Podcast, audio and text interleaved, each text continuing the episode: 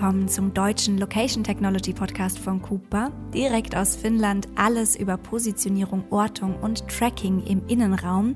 Mehr Informationen finden Sie auf unserer Website www.cooper.com/de und jetzt viel Spaß beim Zuhören.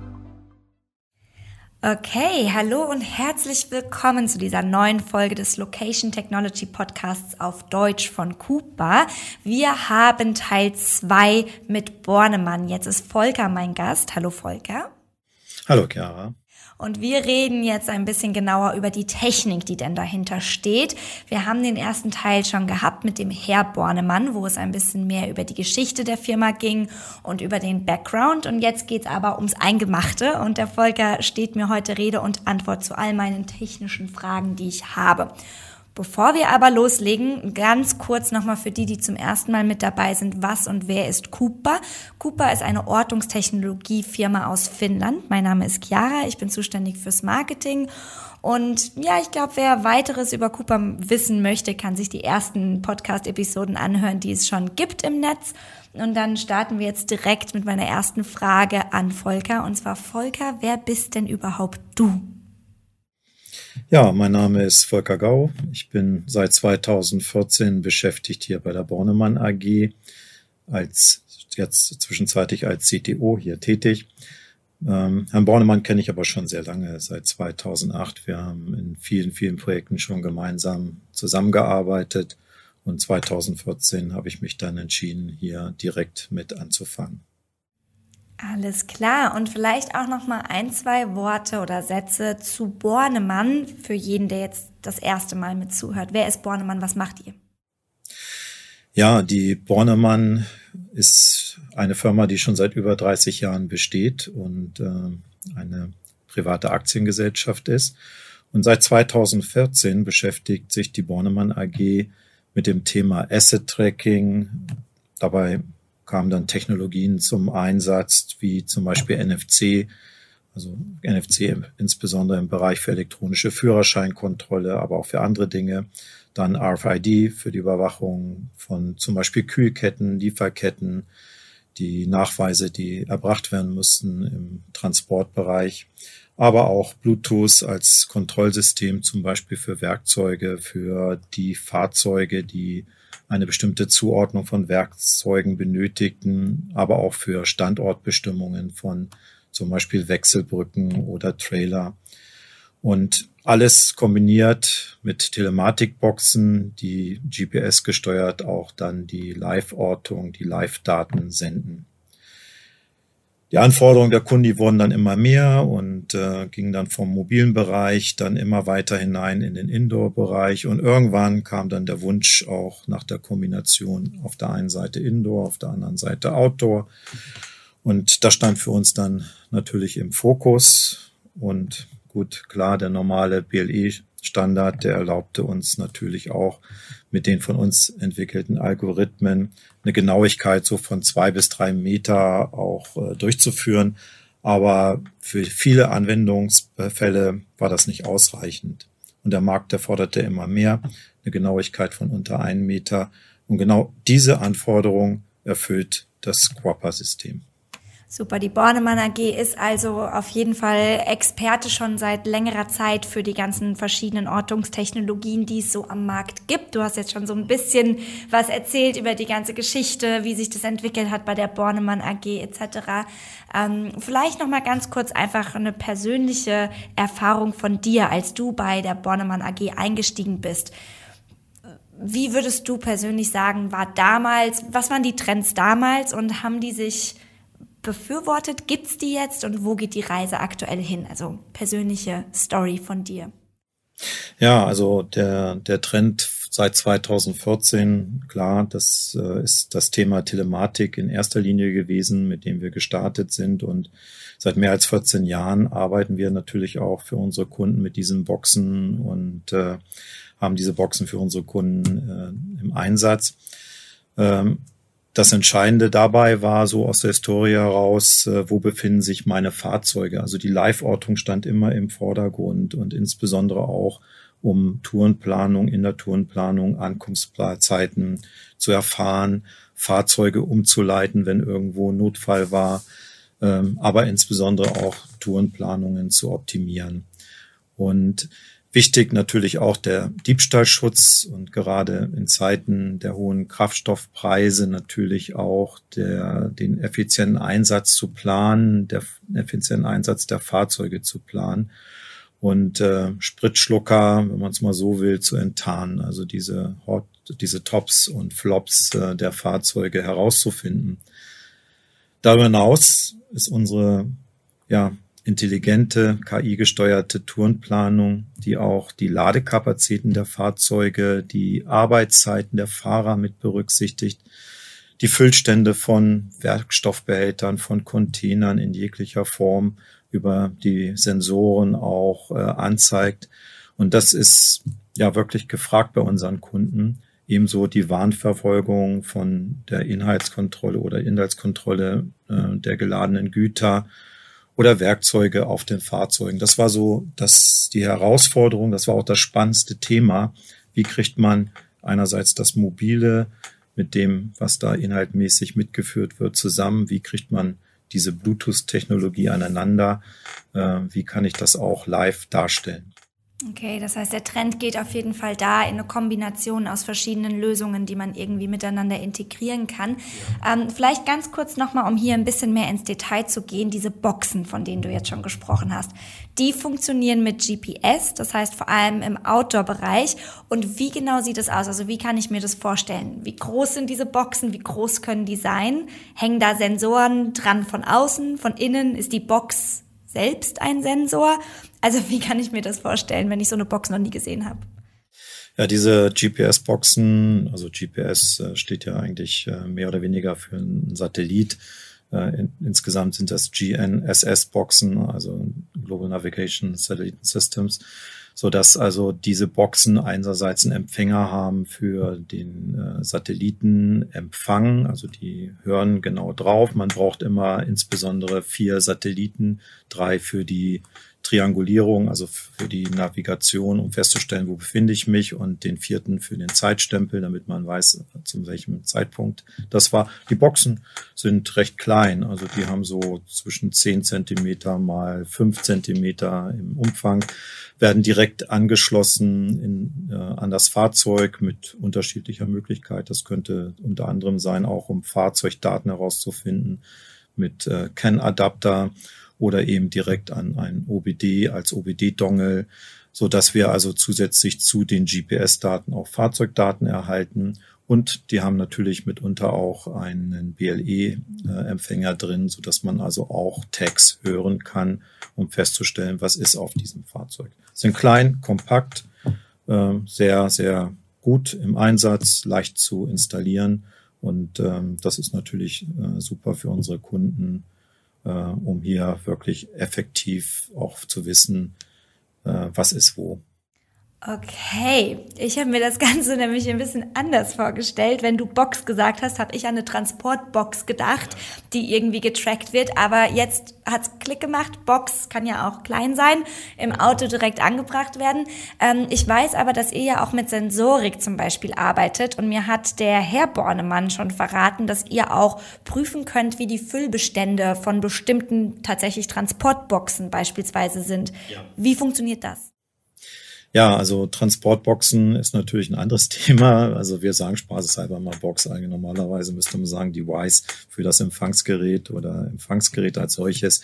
Transportboxen können natürlich äh, mit äh, Sendern, mit Bluetooth-Sendern ausgestattet werden, die äh, unterschiedliche ja, Werte uns übermitteln. Das könnte sein die Temperatur einer Box, äh, das könnte aber auch die Erschütterung sein, die Bewegung all das, was ich erfassen will, kann man natürlich über Sensorik auch äh, transportieren. Das wird dann eben über Bluetooth transportiert an den Empfänger, also an das Empfangsgerät, was dann im Auto, unsere zweite Box, ähm, dort äh, entsprechend installiert ist und die sendet das uns dann über CAT M1, also über SIM-Karte, über den ganz normalen Funk äh, an unseren Server und dort wird das dann verarbeitet. Gut. Jetzt macht das Ganze ein bisschen mehr Sinn für mich, wie das alles abläuft.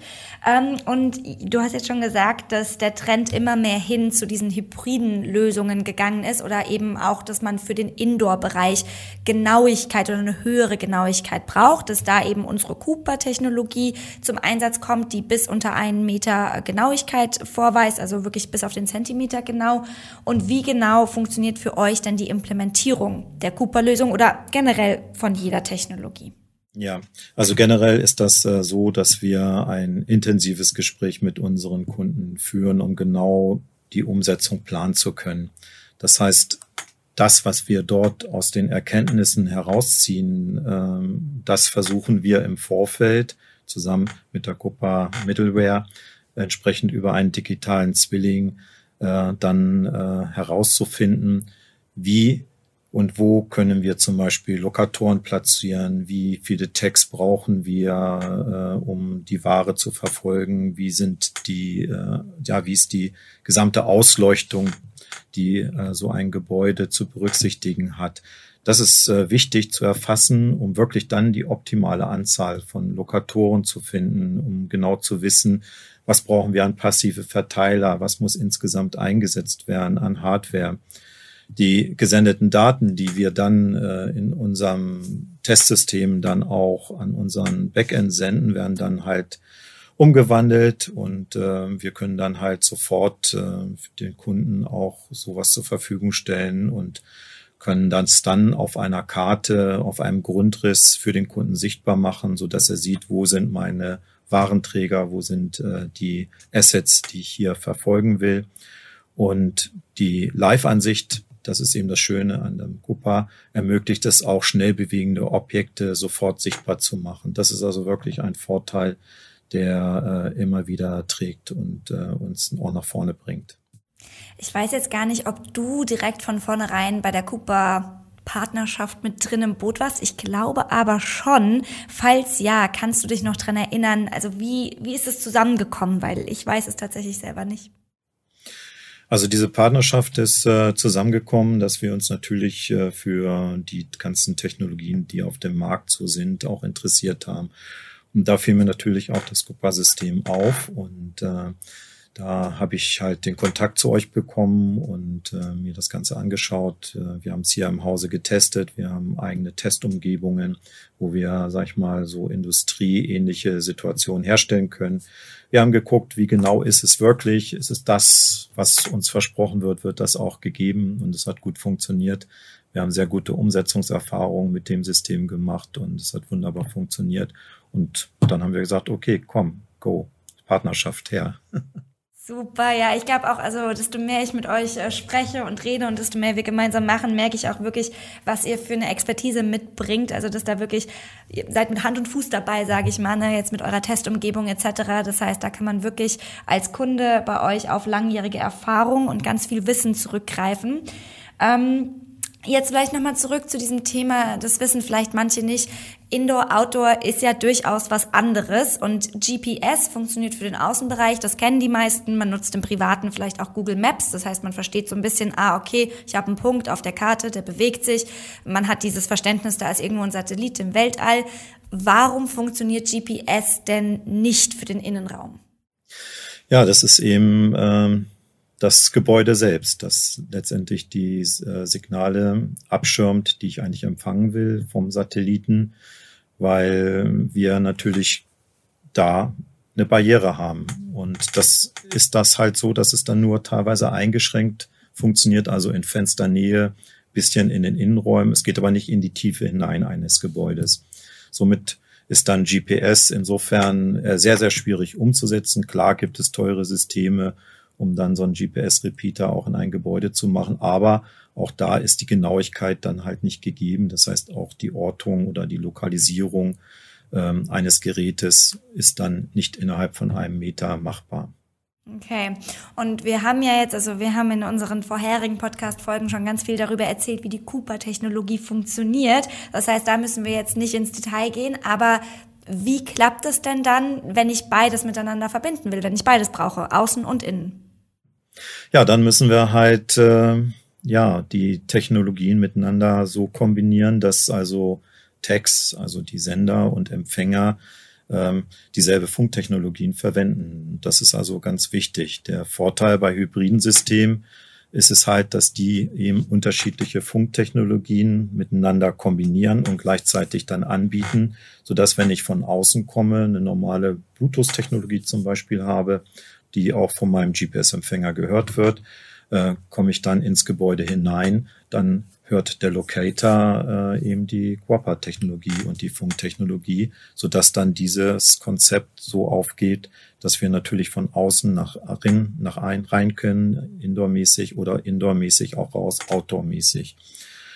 Der Idealfall ist halt so, dass wir dann äh, wirklich alle äh, Funktechnologien haben in, auf dem Tag. Das heißt also, dieser Vorteil vom, äh, ja, von der Hybrid, äh, ist, dass man natürlich Eddystone Protokolle, iBeacon-Protokolle verwenden kann, aber eventuell auch vom Bluetooth auf LoRaWAN geht oder Guapa oder andere Protokolle. Und diese Kombination herauszufinden, äh, diese Kombination auch für den Kunden zu verwirklichen, dafür muss man natürlich sehr viel erfragen.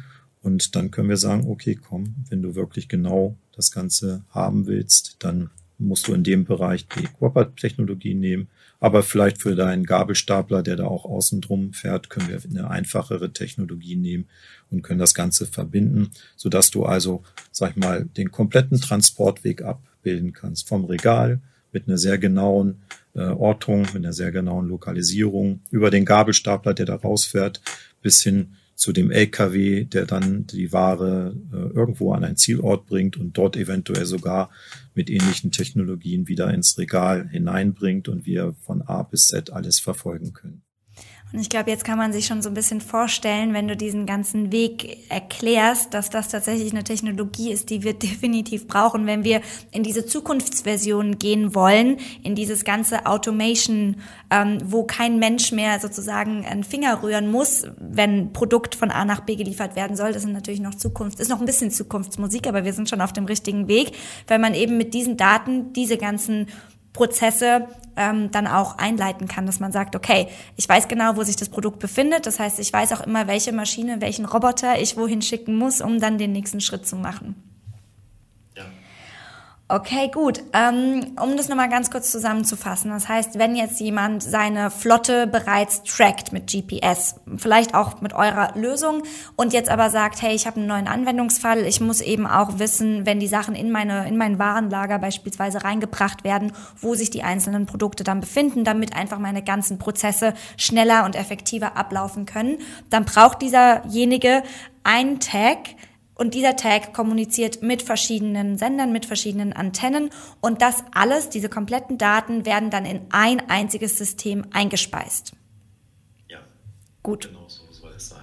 Okay, und dieses System, das kriegt man dann auch von euch. Also das, was der Kunde am Ende sieht, das Frontend, die, die Mappe, die Karte mit dem Punkt drauf, ähm, das gibt's dann auch im Bornemann-Design.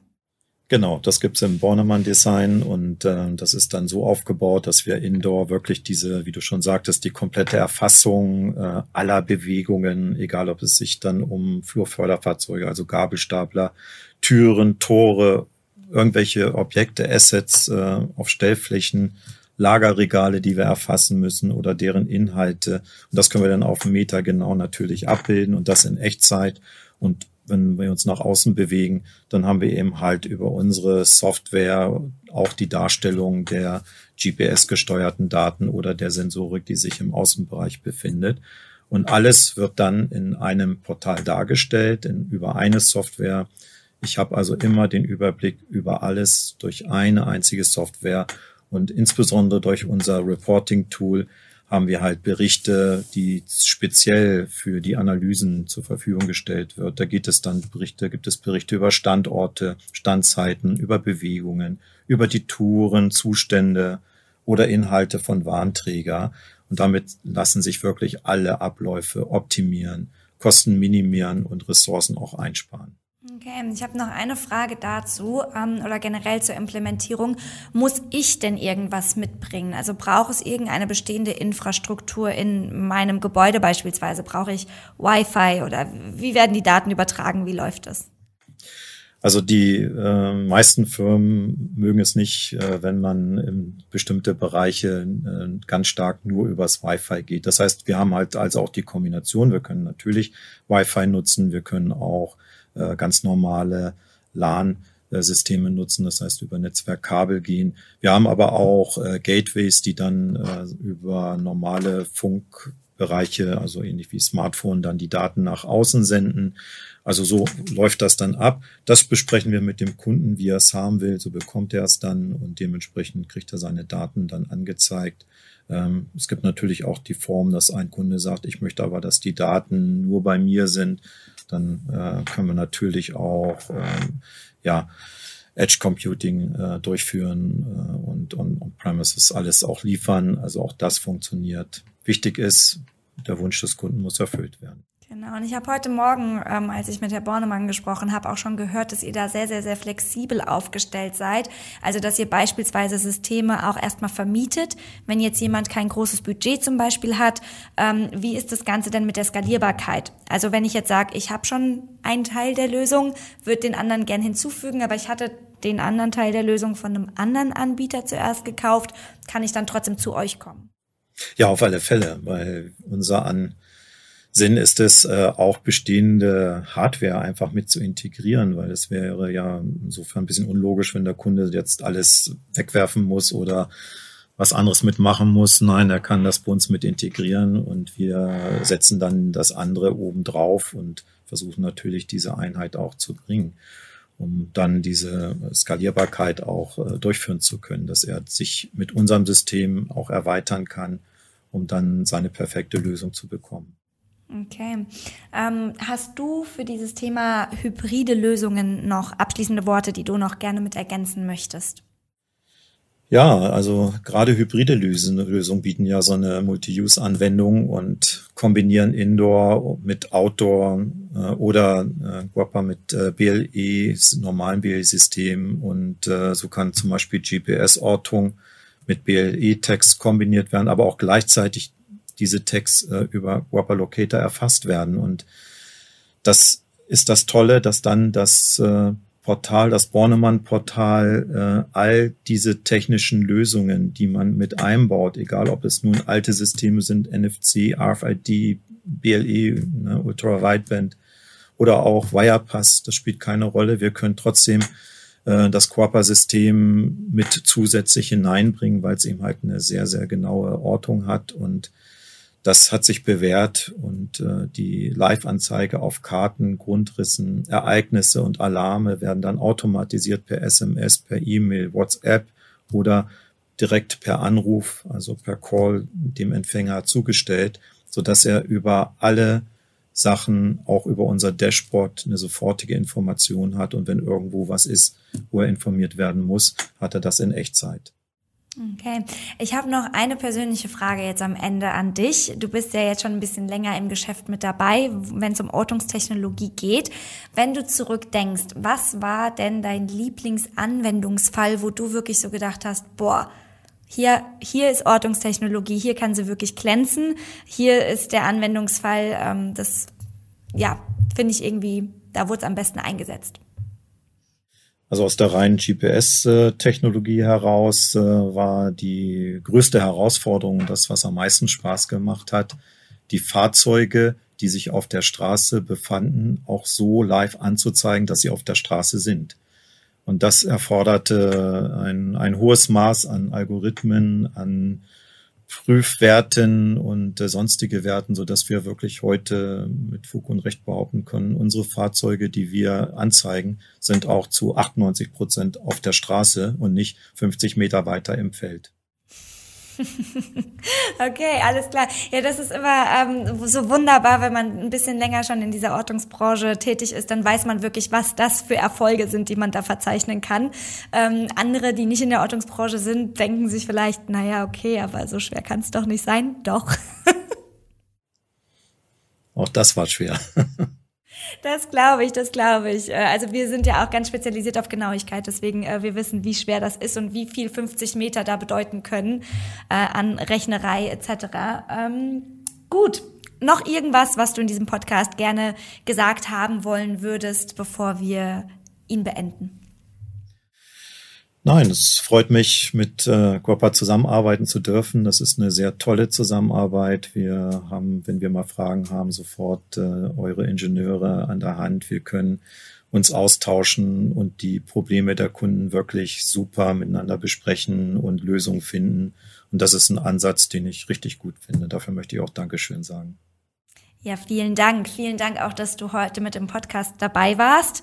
Ähm, ich finde dieses Thema gerade hybride Lösungen und auch dieses, die Thematik, die ihr bei euch noch mit dabei habt mit der Sensorik, ganz, ganz spannend. Ich glaube, da kann man noch ganz viele zusätzliche Vorteile raus erarbeiten, indem man neue Kombinationsmöglichkeiten findet.